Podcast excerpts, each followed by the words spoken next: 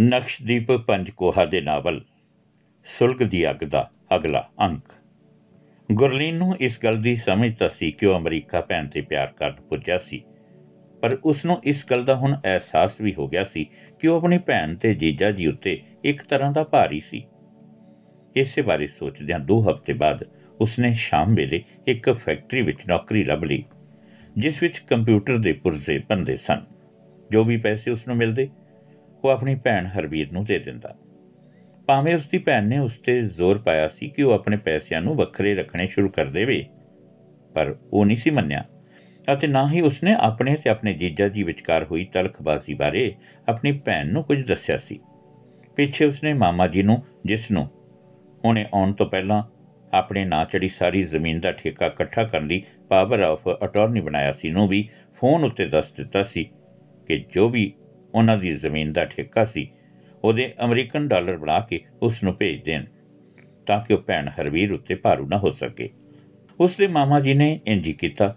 ਇਸ ਸਭ ਕੁਝ ਬਾਰੇ ਜਦੋਂ ਉਸ ਦੇ ਜੀਜਾ ਜੀ ਨੇ ਜਾਣ ਲਿਆ, ਉਹ ਉਸ ਪ੍ਰਤੀ ਹੋਰ ਵੀ ਚੁੱਪ ਹੋ ਗਿਆ ਕਿਉਂਕਿ ਉਸ ਦੀਆਂ ਨਜ਼ਰਾਂ ਵਿੱਚ ਗੁਰਲੀਨ ਬਹੁਤ ਹੀ ਆਕੜ ਖਾਂ ਬਣ ਗਿਆ ਸੀ, ਪਰ ਉਸ ਦੀ ਭੈਣ ਹਰਵੀਰ ਦਾ ਰਵਈਆ ਬਿਲਕੁਲ ਨਹੀਂ ਸੀ ਬਦਲਿਆ।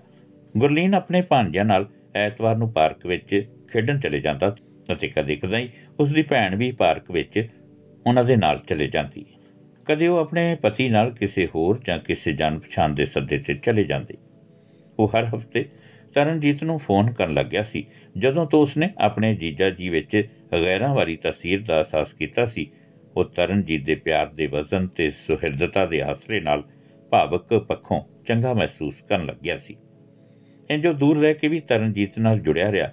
ਤਰਨਜੀਤ ਦੇ ਰਿਸ਼ਤੇਦਾਰਾਂ ਜਿਨ੍ਹਾਂ ਦਾ ਸਮਾਨ ਉਹ ਲੈ ਕੇ ਆਇਆ ਸੀ ਨੇ, ਉਹਨੂੰ ਤੇ ਉਸ ਦੀ ਭੈਣ ਹਰਵੀਰ ਹੋਰਾਂ ਦੇ ਪਰਿਵਾਰ ਨੂੰ ਇੱਕ ਦਿਨ ਆਪਣੇ ਲੜਕੇ ਦੀ ਮੰਗਣੀ ਉੱਤੇ ਸੱਦਿਆ। ਉੱਥੇ ਉਸਨੇ ਵੇਖਿਆ ਕਿ ਬੜੀ ਧੂਮ-ਧਾਮ ਨਾਲ ਮੰਗਣੀ ਕੀਤੀ ਗਈ ਸੀ। ਉਹ ਹੈਰਾਨ ਸੀ ਕਿ ਪੰਜਾਬੀ ਬਾਹਰ ਆ ਕੇ ਵੀ ਨਿੱਕੀਆਂ-ਨਿੱਕੀਆਂ ਰਸਮਾਂ ਤੇ ਕਿੰਨਾ ਪੈਸਾ ਉਡਾ ਰਹੇ ਨੇ। ਲੜਕੇ ਵਾਲਿਆਂ ਦੇ ਦੋ ਪੈਟਰੋਲ ਪੰਪ ਸਨ ਤੇ ਲੜਕੀ ਵਾਲਿਆਂ ਦੇ ਪੰਜ ਡੋਨਟ ਦੇ ਸਟੋਰ ਸਨ। ਦੋਨੋਂ ਧਿਰਾਂ ਇਸ ਗੱਲ ਦਾ ਵਿਖਾਵਾ ਕਰ ਰਹੀਆਂ ਸਨ ਕਿ ਉਹ ਬਹੁਤ ਵੱਡੇ ਰਈਸ ਨੇ। ਲੋਕੀ ਨਾਲੇ ਉਹਨਾਂ ਦਾ ਖਾਈ ਜਾ ਰਹੇ ਸਨ ਤੇ ਨਾਲੇ ਉਹਨਾਂ ਦੀਆਂ ਚੁਗਲੀਆਂ ਕਰੀ ਜਾ ਰਹੇ ਸਨ। ਉਸੇ ਪਾਰਟੀ ਤੇ ਉਸਨੇ ਤਰਨਜੀਤ ਨੂੰ ਫੋਨ ਕੀਤਾ ਤੇ ਉਹਦੇ ਰਿਸ਼ਤੇਦਾਰਾਂ ਤੇ ਉਹਨਾਂ ਦੇ ਬਣ ਰਹੇ ਰਿਸ਼ਤੇਦਾਰਾਂ ਦੀਆਂ ਫੁਕਰੀਆਂ ਗੱਲਾਂ ਬਾਰੇ ਉਹਨੇ ਉਹਨੂੰ ਦੱਸਿਆ। ਉਹ ਉਸ ਕੋਲੋਂ ਸਭ ਬਾਰੇ ਗੱਲਾਂ ਸੁਣ ਬਹੁਤ ਖੁਸ਼ ਹੋਈ, ਪਰ ਉਸਨੇ ਆਪਣੇ ਰਿਸ਼ਤੇਦਾਰਾਂ ਵਿਰੁੱਧ ਕੋਈ ਗੱਲ ਨਾ ਕੀਤੀ। ਤਦ ਗੁਰਲੀਨ ਨੇ ਉਹਨੂੰ ਪੁੱਛਿਆ, ਕੀ ਤੈਨੂੰ ਇਹ ਸਭ ਫੁਕਰਾਪਨ ਚੰਗਾ ਲੱਗਦਾ? ਵੇਖ ਲੋਕ, ਇੱਥੇ ਸਿੱਧਾ ਲਾਸ ਵਿਗਾਸ, ਜੋ ਇੱਕ ਸ਼ਹਿਰ ਹੈ ਥੋੜੀ ਦੂਰ ਜਾ ਕੇ ਥੋੜੇ ਪੈਸੇ ਵਿੱਚ ਵਿਆਹ ਕਰਵਾ ਕੇ ਖੁਸ਼ ਹੋ ਜਾਂਦੇ ਨੇ। ਕੀ ਤੂੰ ਵੀ ਇਹਨਾਂ ਬੂਝਣਾ ਵਾਂਗ ਫਜ਼ੂਲ ਖਰਚਾ ਕਰਨਾ ਚਾਹੇਗੀ? ਹੈ? ਮੈਂ ਤਾਂ ਤੇਰੇ ਨਾਲ ਆ ਗੁਰਲੀਨ।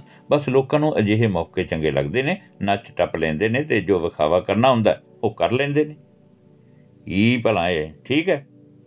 ਉਹਨਾਂ ਨੇ ਇਸ ਨੂੰ ਠੀਕ ਹੀ ਸਮਝਿਆ ਆਪਾਂ ਦੋਨੋਂ ਭਾਵੇਂ ਇਸ ਨੂੰ ਗਲਤ ਕਹੀਏ।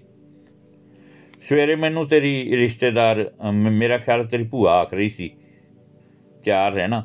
ਤੇਰਾ ਤੇ ਤਰਨਜੀਤ ਦਾ ਵਿਆਹ ਵੀ ਇੰਜੀ ਰੱਜ ਵੱਜ ਕੇ ਕਰਾਂਗੇ। ਮੈਂ ਹੈਰਾਨ ਹੋ ਗਿਆ। ਕਿਉਂ ਇਹ ਉਹ ਇੰਜ ਆਖਰੀ ਸੀ?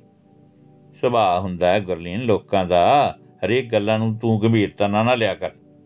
ਲੱਗਦਾ ਤੁਹਾਡੇ ਘਰਦਿਆਂ ਨੇ ਇਹਨਾਂ ਨੂੰ ਕੁਝ ਆਖ ਦਿੱਤਾ ਹੋਣਾ ਆਪਣੀ ਨੇੜਤਾ ਬਾਰੇ।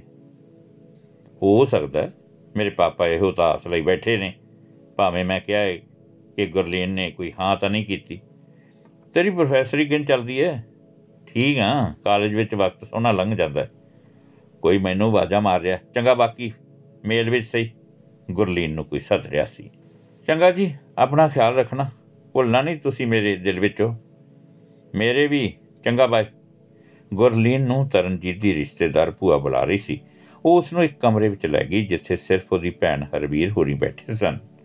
ਉਸਨੇ 1000 ਡਾਲਰ ਉਸਦੇ ਸਿਰ ਤੋਂ ਕਮਾਏ। ਤੇ ਉਸ ਨੂੰ ਦੇਣ ਲੱਗੀ। ਇਹ ਕਹਦੇ ਜੀ? ਇਹ ਸ਼ਗਨ ਹੈ ਤੇਰਾ ਤੇ ਤਰਨਜੀਤ ਦਾ ਰਿਸ਼ਤਾ ਪੱਕਾ ਕਰਨ ਲਈ। ਤਰਨਜੀਤ ਦੀ ਰਿਸ਼ਤੇਦਾਰ ਭੂਆ ਨੇ ਆਖਿਆ, ਪਰ ਮੈਂ ਤਾਂ ਕਦੇ ਹਾਂ ਨਹੀਂ ਕੀਤੀ ਇੰਜ ਰਿਸ਼ਤਾ ਬਣਾਉਣ ਲਈ। ਗੁਰਲੀਨ ਨੇ ਸਾਫ਼ ਜਵਾਬ ਦੇ ਦਿੱਤਾ ਤੇ ਪਿੱਛੇ ਹਟ ਗਿਆ। ਫਿਰ ਉਹ ਉਸ ਦੀ ਭੈਣ ਵੱਲ ਮੁੜੀ। ਤੁਸੀਂ ਸਮਝਾਓ ਜੀ ਆਪਣੇ ਭਰਾ ਨੂੰ। ਉਸ ਨੂੰ ਹਰਵੀਰ ਨੇ ਸਿੱਧਾ ਸਵਾਲ ਕੀਤਾ, ਕੀ ਤੂੰ ਤਰਨਜੀਤ ਨਾਲ ਵਿਆਹ ਨਹੀਂ ਕਰਾਉਣਾ ਕਦੇ ਵੀ? ਪਤਾ ਨਹੀਂ ਇਸ ਵੇਲੇ। ਵਿਆਹ ਕਰਵਾ ਵੀ ਸਕਦਾ ਕਦੇ, ਪਰ ਨਹੀਂ ਵੀ, ਗੁਰਲੀਨ ਨੇ ਜਵਾਬ ਮੋੜਿਆ। ਪਰ ਕਿਸੇ ਦੀ ਧੀ ਇੰਜ ਨਹੀਂ ਬਿਠਾ ਰੱਖੀ ਦੀ ਉਸ ਨੂੰ ਹਾਂ ਕਰ ਜਾਂ ਨਾ ਕਰ ਦੇ ਉਸ ਦੀ ਭੈਣ ਜੀ ਨੇ ਕਿਹਾ। ਤਰਨਜੀਤ ਦੇ ਭੂਆ ਜੀ ਨੇ ਕਿਹਾ, ਵੇਖ ਬੇਟੇ, ਜੇ ਤੂੰ ਤਰਨ ਨਾਲ ਨਹੀਂ ਕੋਈ ਰਿਸ਼ਤਾ ਬਣਾਉਣਾ, ਤਾਂ ਦੱਸ ਦਿਓ, ਕਿਉਂਕਿ ਸਾਡੇ ਕੋਲ ਹੋਰ ਵੀ ਮੁੰਡੇ ਆ ਜੋ ਤਿਆਰ ਨੇ। ਇਹ ਤਾਂ ਤਰਨ ਹੀ ਜਿੱਦ ਕਰੀ ਬੈਠੀ ਹੈ। ਕਿ ਗੁਰਲੀਨ ਨਾਲ ਹੀ ਵਿਆਹ ਕਰਵਾਉਣਾ ਹੈ। ਜੇ ਤੂੰ ਨਹੀਂ ਕਰਾਉਣਾ ਤਾਂ ਸਾਫ਼ ਦੱਸ ਦੇ। ਹੁਣੇ ਦੱਸ ਦੇ। ਅਸੀਂ ਕੁੜੀ ਘਰੇ ਨਹੀਂ ਬਿਠਾਉਣੀ ਕਿ ਤੁਸੀਂ ਸਾਲਾਂ ਤੀਕ ਹਾਂ ਜਾਂ ਨਾ ਨਹੀਂ ਕਰਨੀ। ਇਸ ਵਾਰ ਤਰਨਜੀਤ ਦੀ ਭੂਆ ਦੀ ਆਵਾਜ਼ ਵਿੱਚ ਕੜਤਨ ਦਾ ਲਹਿਜਾ ਸੀ। ਮੈਂ ਤਰਨਜੀਤ ਨਾਲ ਗੱਲ ਕਰਕੇ ਤੁਹਾਨੂੰ ਦੱਸਾਂਗਾ, ਗੁਰਲੀਨ ਨੇ ਕਿਹਾ। ਤਰਨਜੀਤ ਦੀ ਭੂਆ ਨੇ ਤਰਨਜੀਤ ਨਾਲ ਫੋਨ ਮਿਲਾਇਆ ਤੇ ਗੁਰਲੀਨ ਨੂੰ ਫੜਾ ਦਿੱਤਾ। ਕਰ ਲਓ ਗੱਲ। ਮੈਂ ਇਸ ਦਾ ਜਵਾਬ ਹੁਣੇ ਲੈਣਾ। ਹੈ। ਸਾਡੇ ਨਵੇਂ ਰਿਸ਼ਤੇਦਾਰਾਂ ਦੇ ਜਾਣ ਪਛਾਣ ਵਾਲੇ ਸਾਨੂੰ ਤਰਨਜੀਤ ਬਾਰੇ ਸਵੇਰ ਦੇ ਪੁੱਛਦੇ ਰਹੇ ਨੇ। ਗੁਰਲੀਨ ਨੇ ਫੋਨ ਉੱਤੇ ਤਰਨਜੀਤ ਨੂੰ ਕਿਹਾ, ਤਰਨਜੀਤ, ਆ ਤੇਰੀ ਭੂਆ ਜੀ ਮੇਰੇ ਕੋਲੋਂ ਅੱਜ ਹੀ ਜਵਾਬ ਮੰਗ ਰਹੇ ਨੇ ਕਿ ਤੇਰੇ ਨਾਲ ਵਿਆਹ ਮੈਂ ਕਰਵਾਉਣਾ ਕਿ ਨਹੀਂ? ਕੀ ਦੱਸਾਂ ਇਹਨਾਂ ਨੂੰ?